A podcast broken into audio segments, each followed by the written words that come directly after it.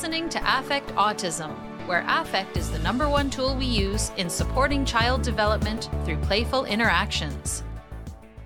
Get 15% off any DIR 101 course and introduction to DIR and DIR floor time through icdl.com by using the promo code AFFECTA15. That's A F F E C T A 1 5. Welcome back, listeners. I'm Daria Brown, and I am excited this week to have Eric Gall, who is the creator of Empowering Ability, a website that offers online courses and training to support our loved ones with developmental disabilities to be valued citizens and create their own awesome, ordinary life. He is located right near me, just outside Toronto. His experience with his own family sparked his desire to bring this to the masses. I'm so excited to meet you and have you on the podcast. Welcome, Eric. Hey, Daria. Thanks so much for inviting me. It's a pleasure to be here. I will say to listeners that this is branching out from our usual DIR floor time, but I think you'll find as I go through the podcast that what Eric does complements what we do with the DIR model so much. And a lot of what he's doing is DIR. And I do want to say um, that I have taken Eric, one of Eric's courses, and this has been a real focus of mine to get my son to the point where he is independent. So, those who listen to this podcast know that my son is now 13 and a half. And essentially, for about eight years, I had a toddler.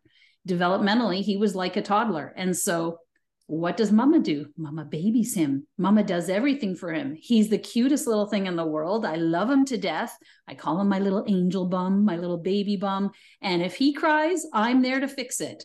And Eric's uh, YouTube videos and blogs um, have really made me realize that I need to change that because over the pandemic, he turned into more of a little schoolboy who is much more independent than I ever imagined.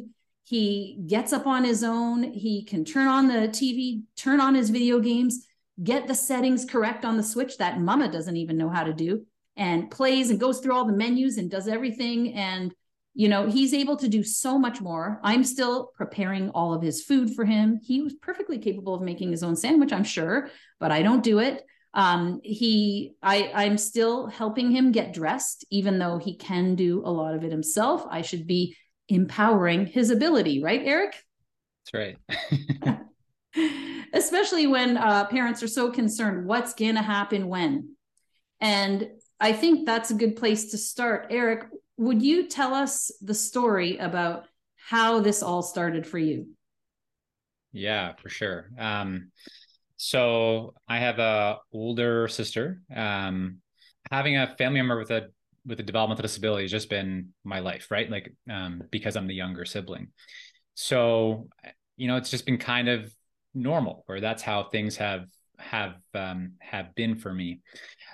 But uh, you know, I think I didn't maybe have the awareness around developmental disability and what that meant for my sister and maybe meant for my family uh, until my late 20s. I mean, I, I always knew that you know my family wasn't like other families. Like i could see that. You know i could see that from a fairly young age. Like I, I, can remember one of my earlier memories like you know being probably 9 or 10 or maybe 11 something like that. And um, my mom would take us like grocery shopping and she would take us um, you know clothes shopping things like that. I remember being in the mall and pushing my sister and um, for some reason whatever it was I, I don't know maybe yeah, I, I, assume you mean pushing in a wheelchair? Yeah so i was okay. going to get to that. So for whatever reason my sister didn't have a wheelchair at that point. So she had like a big stroller. So not a normal thing to see a you know let's say a 11 or 12 year old in a stroller. So all the other kids would stare right? And i would stare back give them dirty looks stick my tongue out at them right? So um you know that you know defensive defensive brother. But you know i think so i had i guess an understanding but um that my family was a little different. My sister you know uh was maybe different. But I didn't really, I wasn't really that actively involved in my sister's life. I mean, even in my family's life until my late 20s. So, um, you know, I, I went to university and graduated, got a job, like had my own place, et cetera, et cetera. And my mom calls me and she's in the middle of a work day, like a Wednesday at two in the afternoon. She's she the first thing she says, like, hey mom, what's up? The first thing she says is, Eric, I can't do it anymore. And I instinctively knew what she mean, but uh, I was like, Mom, what do you what do you mean? She's like, Sarah has to move out. Like, I'm done. Like my mom is just physically and emotionally burnt out.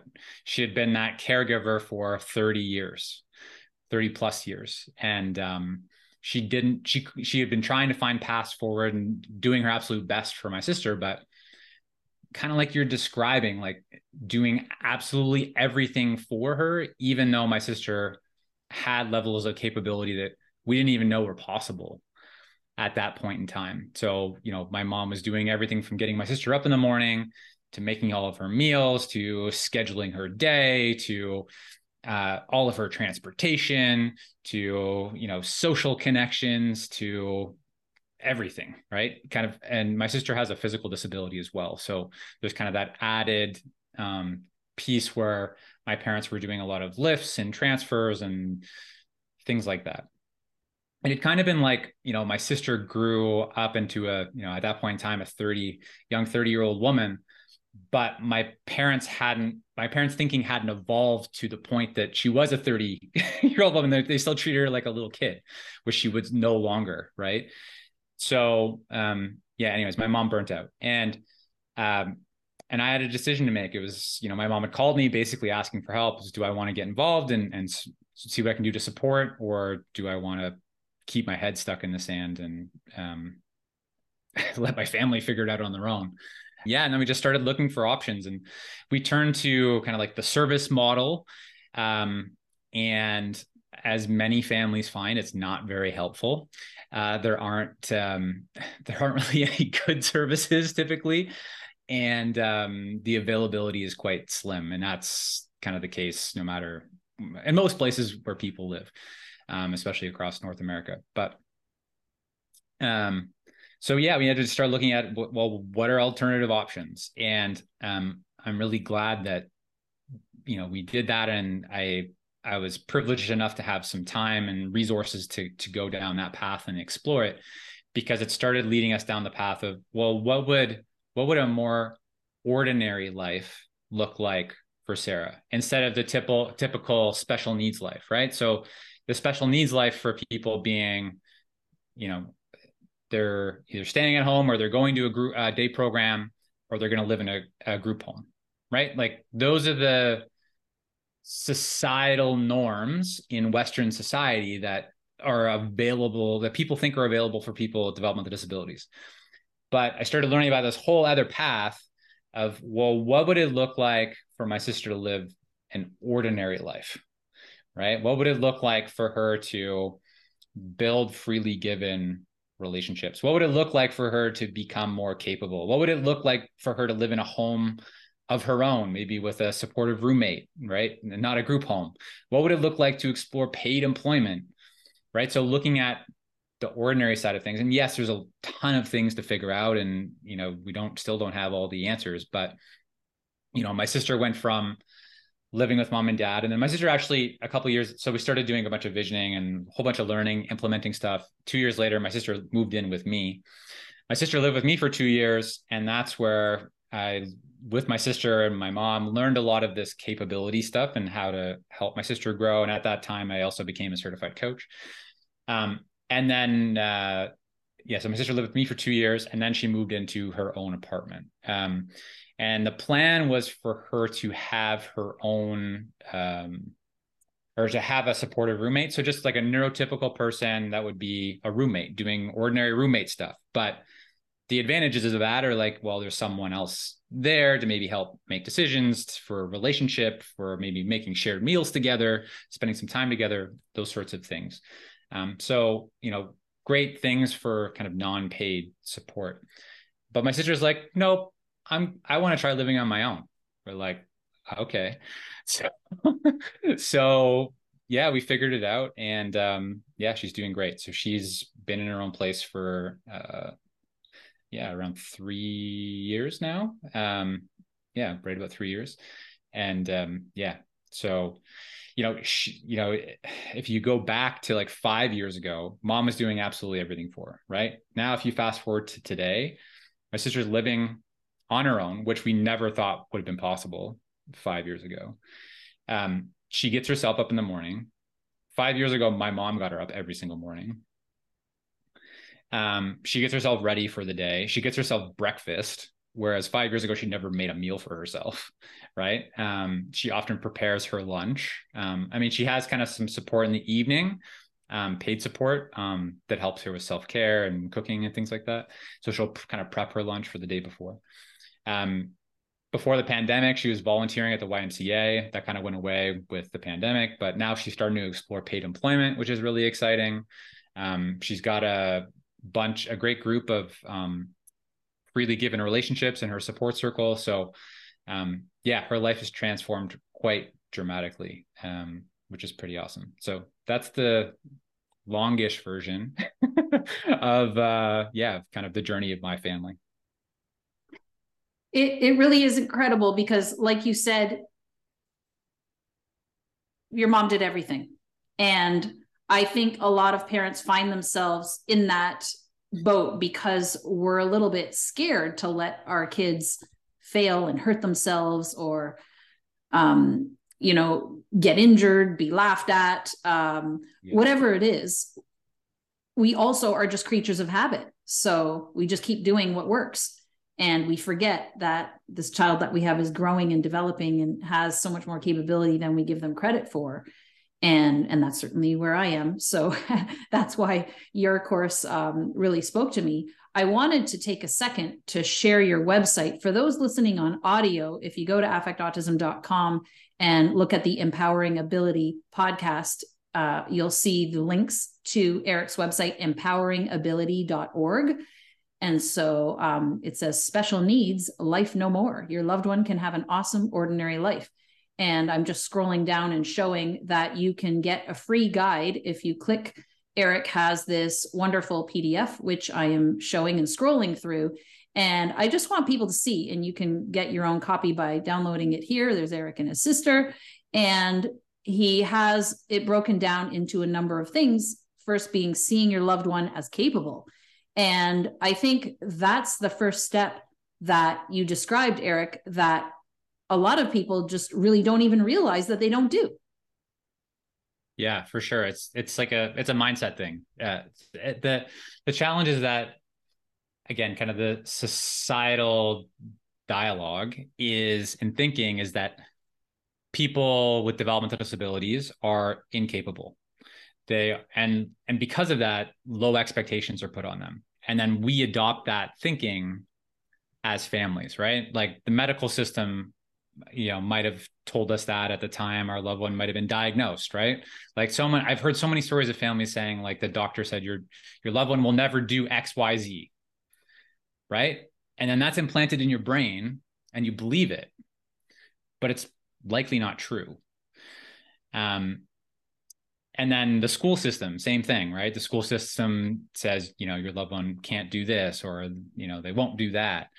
Um so as our loved one grows up like that that those low expectations are reinforced so um we have to believe our loved ones capable and see the potential in them because it's likely that other people are not going to so it has to really, we have to be the driver and the champion of that. Of course, there's going to be people who will also be champions along the way, but um, but that's not the the the um, majority thinking in our society.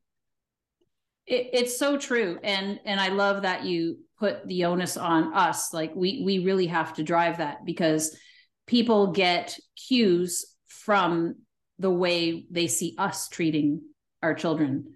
Um, so I love that. Um, I'm just going to share the screen again to show um, your YouTube channel. I'll, I'll go back to the website here for a minute. So that's where you can download the the document I was talking about.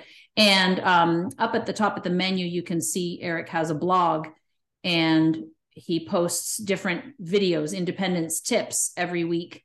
And you can go to his YouTube channel, and the links again will all be at the blog post for today, where he gives you little tips. And then um, before we get into the services that you offer, Eric, I just wanted to here just go through some of these other things and show how how much similarity you have with DIR floor time. But I love this tip: stop doing and telling. And uh, you know, we say in in floor time too, and support decision making. We're really getting away from a compliance behavioral model, and we're inspiring um, our loved ones to relate and communicate with us and to think. And really, that's what you're doing here too, uh, working with your loved one to grow.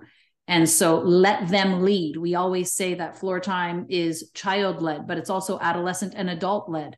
We join where they are, we follow their interests. And so I love that you have here let your loved one lead, go at their pace. We say meet them at their developmental uh, capacities where they are developmentally in that moment, but also in general, um, meet them where they're at, as opposed to, you know, expecting them to do something that's way too hard for them or babying them, as you say, um, just going at their pace. I love that. Taking small steps. It's so important to really have them experience success.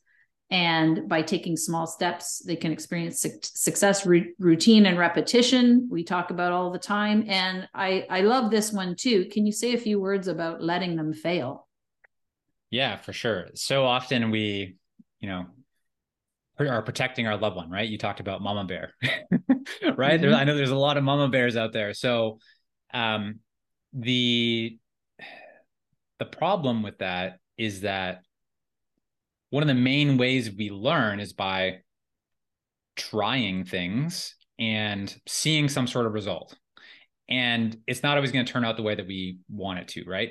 So if you know even if we get to the point of letting our loved one try something and we see oh it's not going the way it's supposed to and we step in and intervene and we disrupt kind of the natural flow of things of the consequence that might evolve from whatever that action is then it, it kind of breaks that loop of learning or that learning cycle.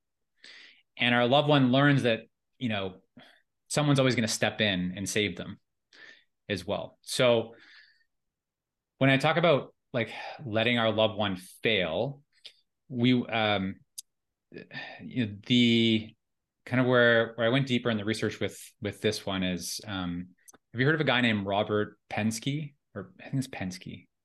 I don't think so, but I can put have a link to the, it. In... Yeah, have you heard of the dignity of risk? No. Okay. So yeah, you might want to dig a little bit deeper into that one. Actually, if you pull up the PDF guide, let's take a look. So I have a quote there. Okay. Um, that we can read off from Robert. The dignity of risk. Per, so Pers- Robert on, Perske. Perske, yeah. Um, okay, so uh, Robert says, and this was published in 1972. So, in the past, we found clever ways to build avoidance of risk into the lives of persons living with disabilities. Now we must work equally hard to find, or sorry, equally hard, yeah, hard to help find the proper amount of risk these people have the right to take. Um, we've learned that there can be a healthy development in risk taking, and there can be crippling in- indignity in safety. Right. So, that last part, there can be crippling indignity in safety. So, like taking the right amount of risk is a key way in that we grow.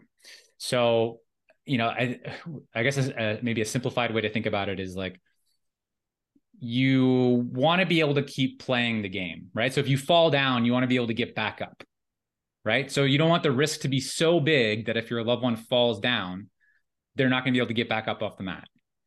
Right. So when you think about the right amount of risk, it might be, okay, what would happen if my loved one, you know, failed at this thing or they fell down?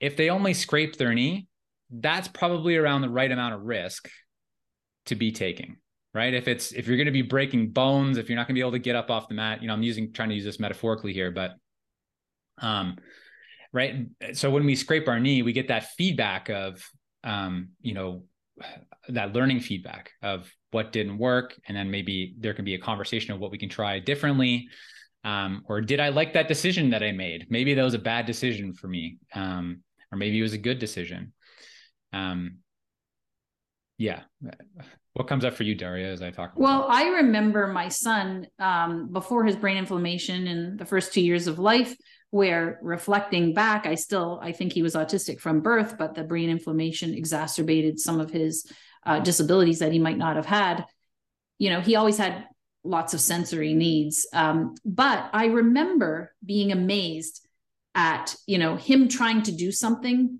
and like he would fall and trip or something or he would knock something over by accident. Things that would make me go ah and get angry.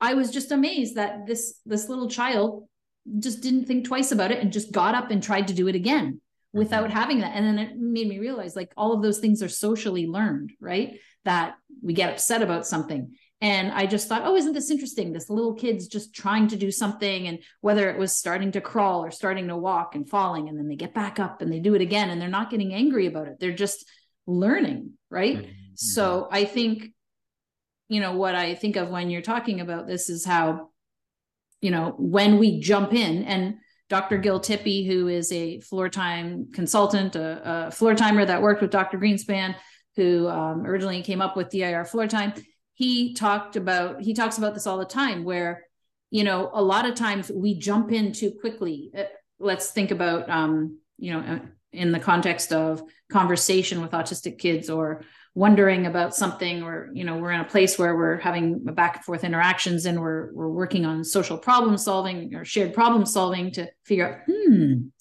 yeah i would love to get that toy off the shelf. Hmm. And you know a lot of times we are so uncomfortable with waiting that we jump in and we give the answer. And so the child learns exactly what you said. The child learns, oh, if I just wait long enough, they're going to do it for me. And so being uncomfortable with being comfortable with the uncomfortable silence and the uncomfortable, like, hmm, I wonder. And he always, you know, does that, hmm, you know, that kind of like leaving that space open for the child to respond and let's see what they're thinking. And you know having your foot on the gas and brake at the same time because if they're just getting to the point where they're frustrated and they're about to turn their attention away then you can say oh, what about hmm there's a chair over there and then waiting and seeing if they go and get the chair. And you know just giving them the opportunity to to solve a problem together. Um so that's what i thought of when you were talking about that like, yeah, for sure. Or like the other really important thing there um, is teaching our loved one to ask for help, mm-hmm. right? Instead of just jumping in and doing it for them, like learning to ask for help is such an important skill for everyone. I, I could do that better too, but um, you know, if you know you know in many situations right it's mom right or sometimes it's dad it could be a sibling but you deeply understand your loved one. So you see them looking at the toy on the shelf or whatever it is on the shelf that they want to get. You know what they want. And if you just do it, right, you're removing that learning opportunity. Um, but the problem is, is like that when you do that, you're kind of reinforcing that behavior, right? I don't like using the word behavior, but you re- you you build that pattern, right?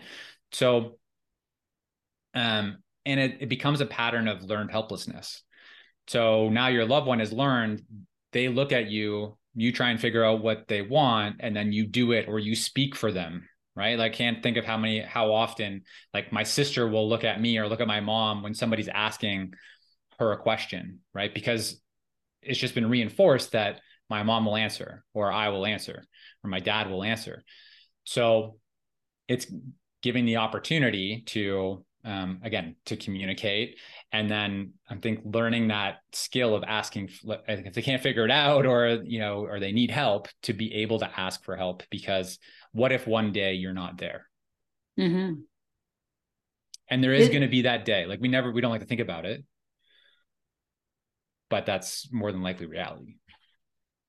Yeah it, it's it happens all the time. I'll i'll notice that i speak for my son or he wants something and I I just get it for him automatically. Or um, someone will talk about something and you know they'll say oh how are you? or or whatever they'll say what did you do today? or whatever they ask.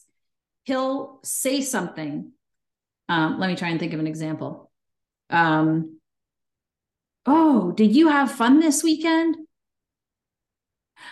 Toad has a new car. He goes really fast, blah, blah, blah, blah, blah, blah, blah. And he goes on and on.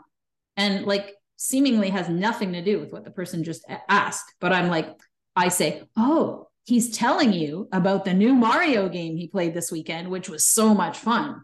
Mm. So I'm basically bridging what people don't understand. Like, what is he talking about? Oh, he's telling you what he did this weekend. He's answering your question, but he's you don't understand the way he's answering. And so I also might say to my son, like, wait a second.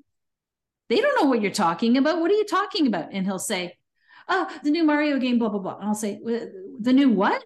Wait a sec. What do you mean? or he'll say you know he'll describe something but he won't he won't describe it in a way that they can understand it and you right. know maybe that's part of the theory of mind which he's developing in in what we call the the fourth capacity in floor time where you start to take the perspective of another and can see like wait that person doesn't know what i'm saying um, but i jump in all the time and um, similarly i notice that when he struggles with something so usually it's around Luigi's battery died.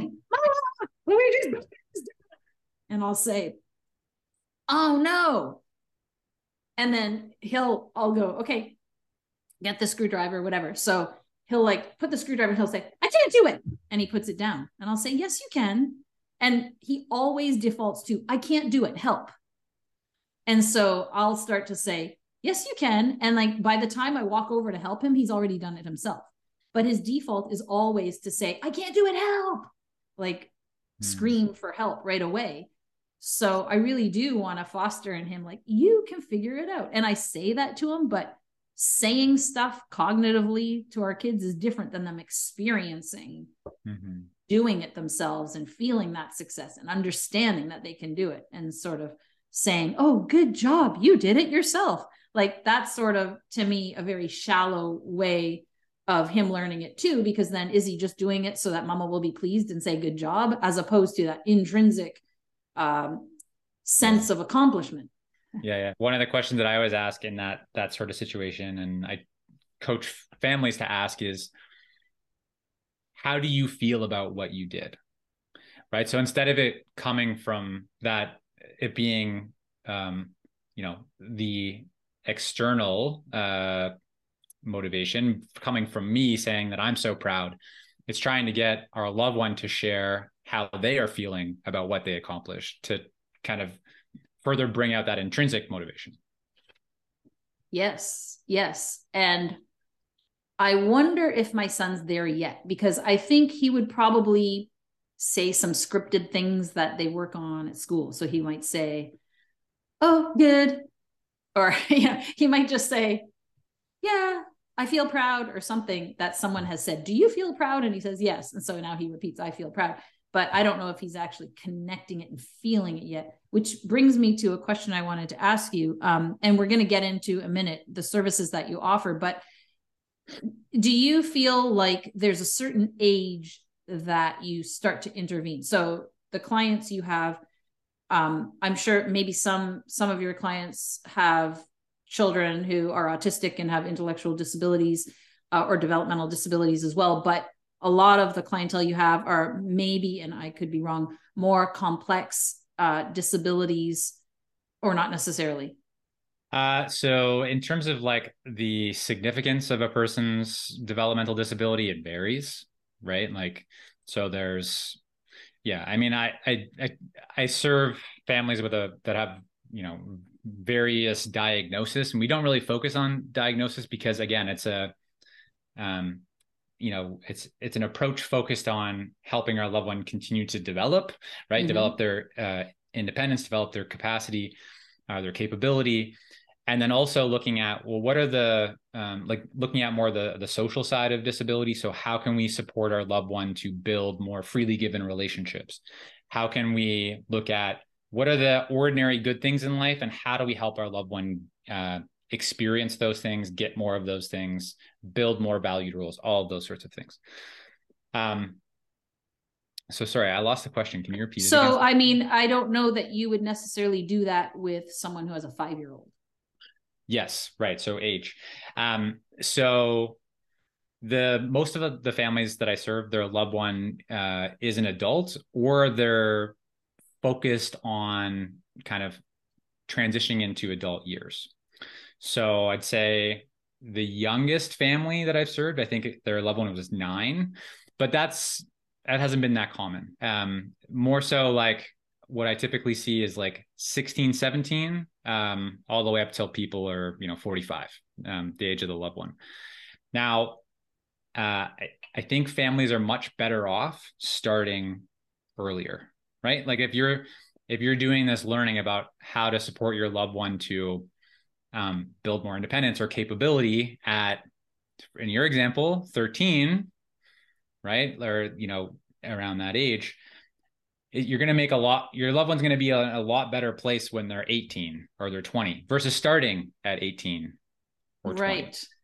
And then there's a lot of things that, you know, that, um, that I work with families that are really important to learn in terms of developing and maintaining those freely given relationships, right? Like the earlier you can start that, the more kind of relationship capital you can build up over time that's going to be helpful for your loved one as they shift out of high school.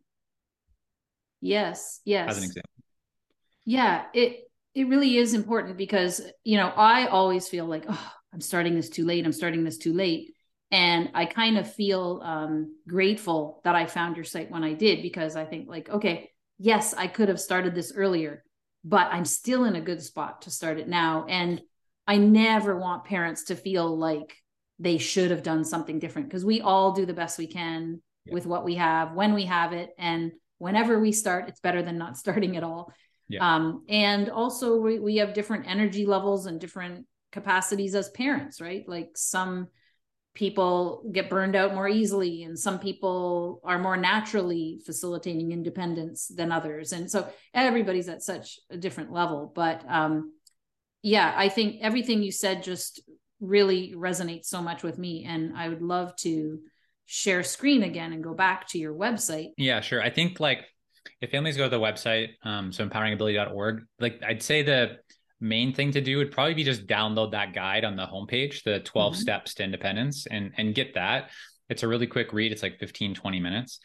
And then once you do that, um, then I can send you kind of further uh, free resources. So kind of like my, I have two courses. This one that you up here, have up here is um, really the one that I focus on the most called the Life Plan Coaching Program.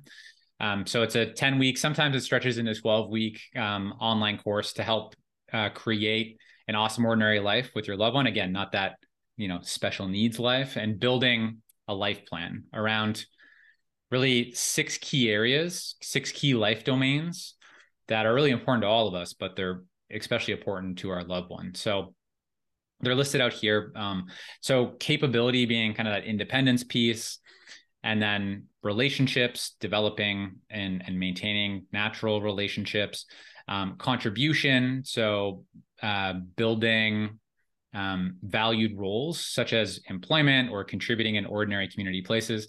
And i see that i have a mistake here. I need to change. I have relationships twice. So number okay. four should be should be capability. Or okay. sorry con- contribution. Um, okay. number five uh, creating home. So what would a what would a the best home look like for your loved one which isn't a group home. And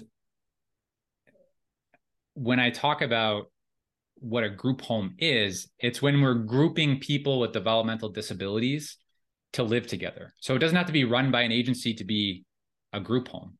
If we're saying okay well there's these other two or three people families that we know that have low developmental disability let's create a home and have them all live there but still a group home because when you think about uh, what I encourage families to think about is what is the living environment in that home? What would it feel like to actually live there? Like imagine yourself living in that home.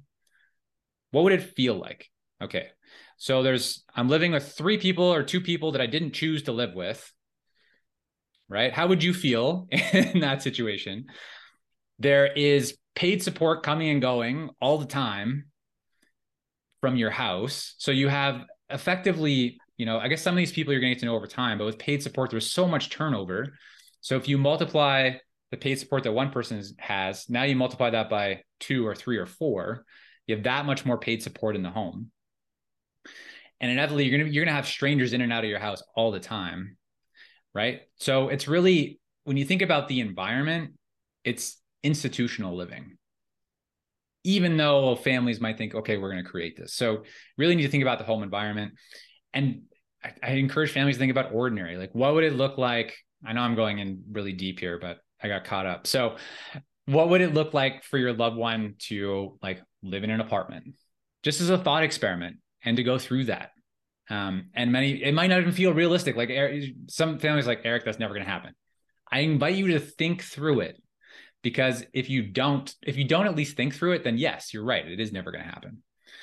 Um, so anyways thinking about what would the best home be for your loved one and i encourage you that that there is better than a group home. Um, support and finance. So thinking about what's the right level of support for your loved one, um, which includes like a combination of paid support, technology, natural support, family support, um, finance. Like what is you know what are all the things that you need to have in place? Like you know uh, will, trust. Um, how does your loved one going to manage money? Um, and then awesomeness. So like thinking about all the other things that we want in our life, whether that's fun, adventure, romance um, could be spirituality culture etc so thinking about all those things so building the, so basically i walk families through um, there's like four different steps so the first step is thinking about our emotional readiness as family members right you kind of describe that mama bear right so mm-hmm. if mama bear is not ready then your loved one's never going to be ready. Like mama bear is the gatekeeper, right? So we need to work through some stuff and and um, process some of how we're feeling about things and some of our emotions to be able to then open our mind to this sort of thinking and, and to be able to take steps forward. Then there's um, learning about the ordinary possibilities. So, what are the ordinary things that other people with disabilities are doing? right? Like, you know, what are the what are the places they're living in? What are the jobs they have? What are the other valued roles they have in community? What are what does the relationships look like that they have? Um, you know, how have they grown their capability or their independence? And it's helpful when we can see other examples of those, even if the that person's disability is different than our loved ones, because now we we start to get a picture of like, oh, okay, maybe maybe there's a part of that might be possible for my love so expanding our thinking, um, learning best can practices. I, can I jump in for a second with an example? So yeah. I was in Quebec City in August and I was with a friend of mine having dinner. And beside us, in the table right beside us, was a couple. They were probably in their late 20s, maybe 30 ish. And it was very clear that they both had intellectual disabilities of some kind. And they were just out having a great dinner together. And so that's the kind of thing that you mean like yeah. They're on a date and and then I can't remember why I can't remember what happened that sparked us to interact with them, but they the girl said something like, "Oh, you guys are so cute." and then uh, said we've been dating for five years and sort of gave a little bit of information about them. And they both had their phones and they were both looking at their phones but then they were also talking to each other. And you know she was speaking a little bit louder than usual and my son is always speaking very loud so it didn't bother me at all. But um, i just loved seeing that they were out on a date just having yeah. a nice social life and when i think about what you know of course my son is only 13 and a half and developmentally you know uh younger in the sense that you know he's acting and learning more along the lines of a younger child would um i don't i don't see him at the point yet where he goes out and does things on his own but i realize he hasn't experienced so many things that i experienced as a kid. He's never gone outside to play on his own without supervision. He's mm-hmm. never gone anywhere without supervision. He's never like the only thing he's done unsupervised is maybe play in the house. And like that's huge. Like yeah. he hasn't had the chance to go um you know build sandcastles on the beach build forts in the snow except with oops with someone else there facilitating it mm-hmm. and starting to give that independence and you know having play dates the play dates are always supervised too you know um so I guess that's sort of along the lines of the things you were describing. Yeah. One step at a time. right, right? right? Like again, it's just like that slow momentum forward and progression. Um, and if we like one of the things I always talk about with families, like as long as we're taking small steps forward, we're making progress. And if you take a small step every single week, right, that's 52 small steps in a year. And if you look back to where you are at the end of that year after you've taken 52 small steps forward, you're gonna be like, wow, right? Like you'll your loved one will be noticeably different. You will be noticeably different and you will have made a ton of progress. So I think like don't skip over the importance of taking those small steps.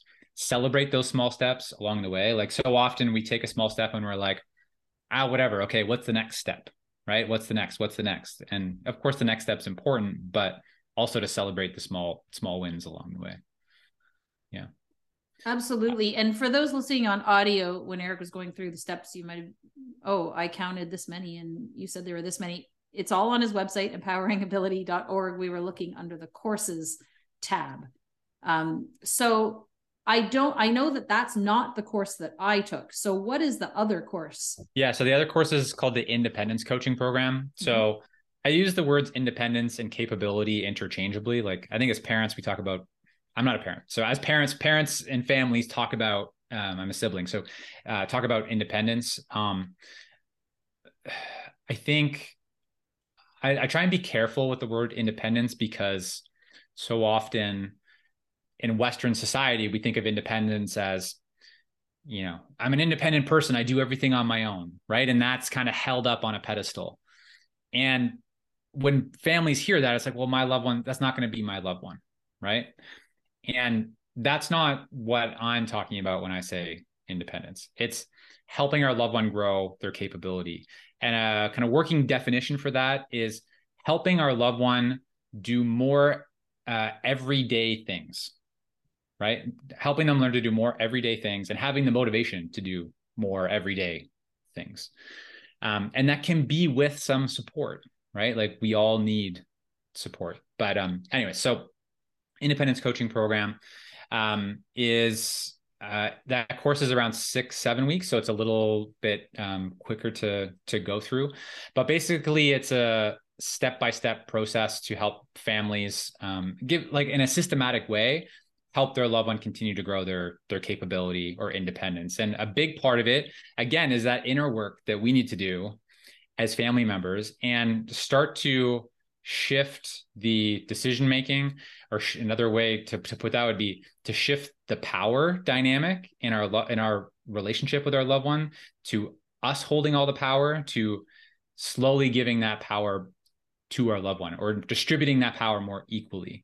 Um, letting our loved one feel more agency bringing them in let them letting them make decisions because as our loved one develops more agency they're going to become more capable they'll start making more decisions. Um, and they'll be more intrinsically motivated to be doing those everyday things on their own. So it's a basically a, a step-by-step kind of guide or process that walks walks families through how to do that. So um, the courses uh, have online, so they're online. They're they have video lessons and then a workbook that um, that accompanies them, and then it comes along with the independence coaching program comes along with um, three uh, group coaching calls as well. So we jump on a live Zoom call kind of once a month and um, yeah and work through where whatever families are are facing. So eric really gives you the tools but you have to take that step yourself and do the work and go through the workbook and then come to the coaching calls with questions and actually implement everything um, because nobody can do the work for us. And i think it's such a scary step. So i, I wouldn't mind um, ending off with some questions that I think may make you giggle inside, but I sometimes find that when we're so worried about our loved ones, we lose our common sense. and so I will say, okay, so let's say I want to start with something simple like helping my son participate in planning dinner. And what would you like for dinner? And, or even let's just say your sister Sarah. So, uh, my son might say every day i'm i want mac and cheese and hamburger or something like that. May or french let's say let's say french fries and like fried something that's like really fattening and and not necessarily nutritious.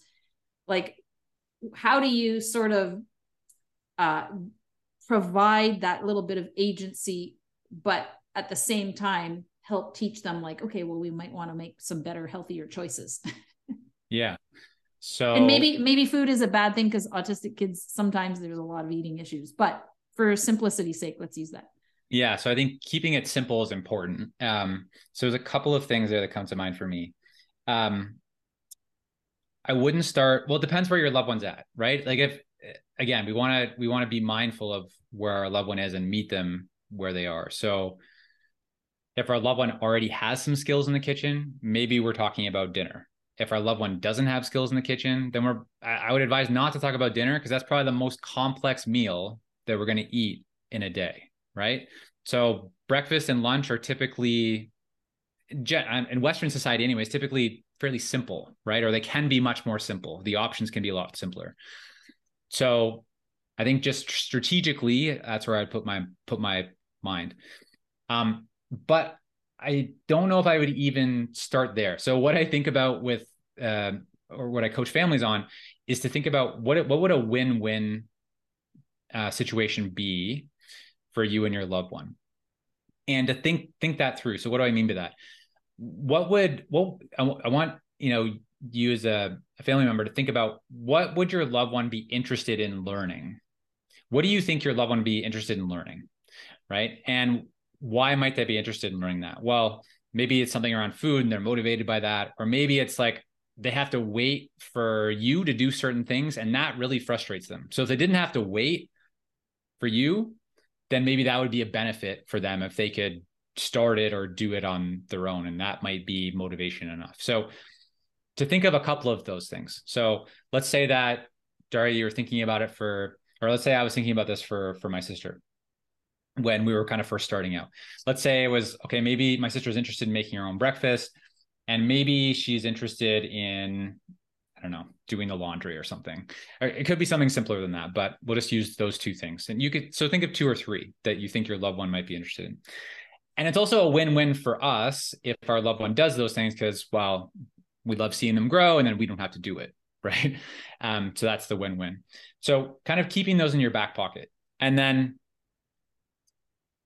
approaching your loved one and you know I, we have to meet our loved one where they're at and kind of fit their communication style but asking them to enter into a conversation um, because you know you're stressed out you're really busy and you could use some help right? So um, expressing that to your loved one and asking if they they can talk to you about it and if we can maybe find some solutions together. Um, usually you know they would be agreeable to that sort of thing. And um, you could say it would really really be helpful for me if you maybe just did one more thing or you did one thing uh, picked up one thing around the house, that would take so much stress off my plate. Um, would you be open with that? Right. And allowing your loved one to say yes or no instead of just saying, you're going to do this. Right. That often doesn't work very well. And then, and then asking, is there, is there one or two things, is there, is there, or not even two things, is there one thing that you might want to try and learn and, and do more of? And see what your loved one comes up with. Because if they pick that thing, they're going to be more motivated than than us just picking okay you're going to learn to make your breakfast right um, often our loved one will be like well i don't know because they haven't had maybe the opportunity to develop that decision making so that's when you go pull out those win-wins out of your back pocket and you could say something like would you be open to me sharing a couple of ideas and then you could pick the one that you're maybe most interested in if there is one yeah okay great and then you could say well um, you know, I know you get frustrated waiting for me to make your breakfast. Would you be you could you could I could help you to learn or you could learn to to make your own breakfast. Or I know you hate waiting around for me to, you know, do your laundry. You could learn to to do your laundry. Do you want to try either is do you want to try either of those? And allowing your loved one to pick. Again, it's transferring that decision making, transferring that agency to your loved one. And when they make the decision, it's going to be easier. It's going to be easier going from that point forward versus us making the decision. Okay, you're going to learn to make your breakfast. Does that make sense? Yeah, absolutely. And and I'm just thinking, you know, something maybe to start off with is facilitating my son to make his own sandwich at lunch because that would be easier than cooking dinner or something like that. So get out the bread, um, you know, get out the cold cuts or whatever, get out the sauce. Um, and like you said, you know, asking him first and seeing what he might be interested in. But um, what about a more extreme example? So, you know, again, I'm thinking of the typical over worried mother. Okay, maybe we're jumping ahead to someone more your sister's age. They're in their own apartment. Uh oh, they're going to have a bathroom accident one day and they may not understand everything about hygiene and they're they're not going to clean themselves up properly and then they're going to put their hands in their mouth and then everything's going to be a mess and then they're going to get sick and oh my god everything's going to be awful because we tend to catastrophize mm-hmm. so um, how do you help parents you know get over that extreme fear. Or like in your case it doesn't have to be uh, a woman but like oh a woman's more vulnerable. What if some what if there's a stalker there and he's going to take advantage of her? Or, you know yeah. like how do you get over those kind of extreme fears that a lot of us parents might have? Yeah. So um yeah that's we all have them right? Whatever they are. Um you know uh so i think one of the things that families often say is like i'm worried for my loved one's safety.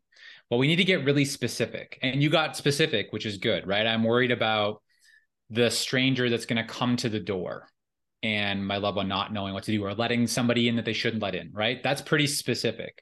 Or an issue with you know toileting and personal hygiene like that's really specific. So we the first step is to not just take safety in broad strokes it's to get very detailed and specific what is the actual worry and understand that and then and then once you have that worry let's say it's you know the stranger at the door and letting somebody in that you shouldn't let in how can you safeguard the vulnerability that your loved one has so there's two different ways to think about it um, and you should think about both.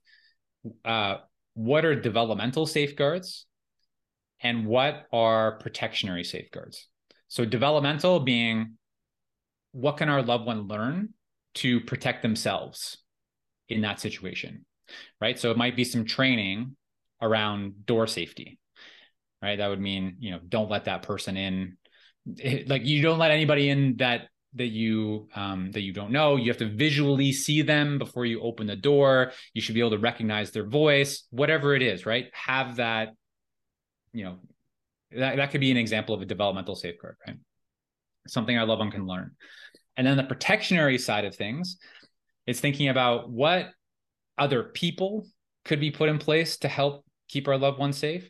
What um, technology um, or maybe what other processes that can be used externally to keep our loved ones safe. So, um, you know, this is this example is one that we thought through for my sister, right? So there was the training piece, right? Um, and there was multiple levels of door entry. Like there's the front door in her building, and then there's her apartment door, right? So she's verifying at each stage, right? At the at the like she's talking to people over the intercom and understanding who it is before she's opening the front building door and then she visually sees who they are when they get to her her door right so there's kind of those two levels that that she does but and then we've all, we're also using some technology so my sister isn't tall enough to see it at the peephole so we installed a video um peephole that has like a six inch LCD, L, LED LCD I don't know whatever screen on the back of it so when somebody walks by the door the screen lights up and it's you know it's camera so you can see who's there so she can visually identify. Um, that device also takes a picture of who's at the door. Uh, so, um, so that's a, a, piece of technology um, that we use. And there's a couple of other things, but and then you know thinking about other people, right? So, a safeguard is getting to know the neighbors, right? And having the neighbors kind of keep an eye out for is there people coming around that are strangers that maybe shouldn't be coming around and you know here's our number right? Um is so there like loud uh death metal blaring at two in the morning or any odd things like that happening? Yeah not sure. not that blaring death metal at two in the morning is bad if that's what they like but yeah. Is that resonating though? Like thinking about it like yes. getting really specific thinking about developmental and yeah i'm also thinking even like um maybe you know if some people want to be even more alert like anytime the door opens, it triggers a text message to the family or something like that. So they're aware someone has just entered my child's apartment or like I think those are the types of protectionary things that you Yeah, there's several different types of safeguards that you could have. Um, and I think depending on the situation, you might want to find a balance between someone's privacy and and their safety, right? And that might look different that balance might look different for everybody. Yes. Um yeah. I mean, I know even parents of neurotypical kids who are going off to college, they have apps where they can see where their child is at all times. Uh, and some kids really don't want their parents to know where they are, and other kids are more open to it. And the parents will say, if you want me to pay for your gas or if you want me to pay for this, I'm going to be knowing where you are, whatever. So, I mean, it's no different. It's just, you know, on a different, uh, yeah. different level. Yeah. yeah. Yeah. And that's super like super easy, right? Like you can use like the find my friend technology or whatever, or find my phone, whatever, um, to be able to locate that person's device. And most of us have our phones on us, right? Um, so the the solutions can sometimes be pretty simple, um, but I always encourage families to like talk about that with their loved one versus just do it and track them. Um, I mean, if we think about it, like if we were in that situation, we we want someone just tracking us? Probably not. So. Right, right. And one of the things you have in that um, PDF handout is about respecting your loved one and respecting them as an adult. Yeah. So, um, thank you so much for sharing all this information for listeners or viewers. Again, it's empoweringability.org.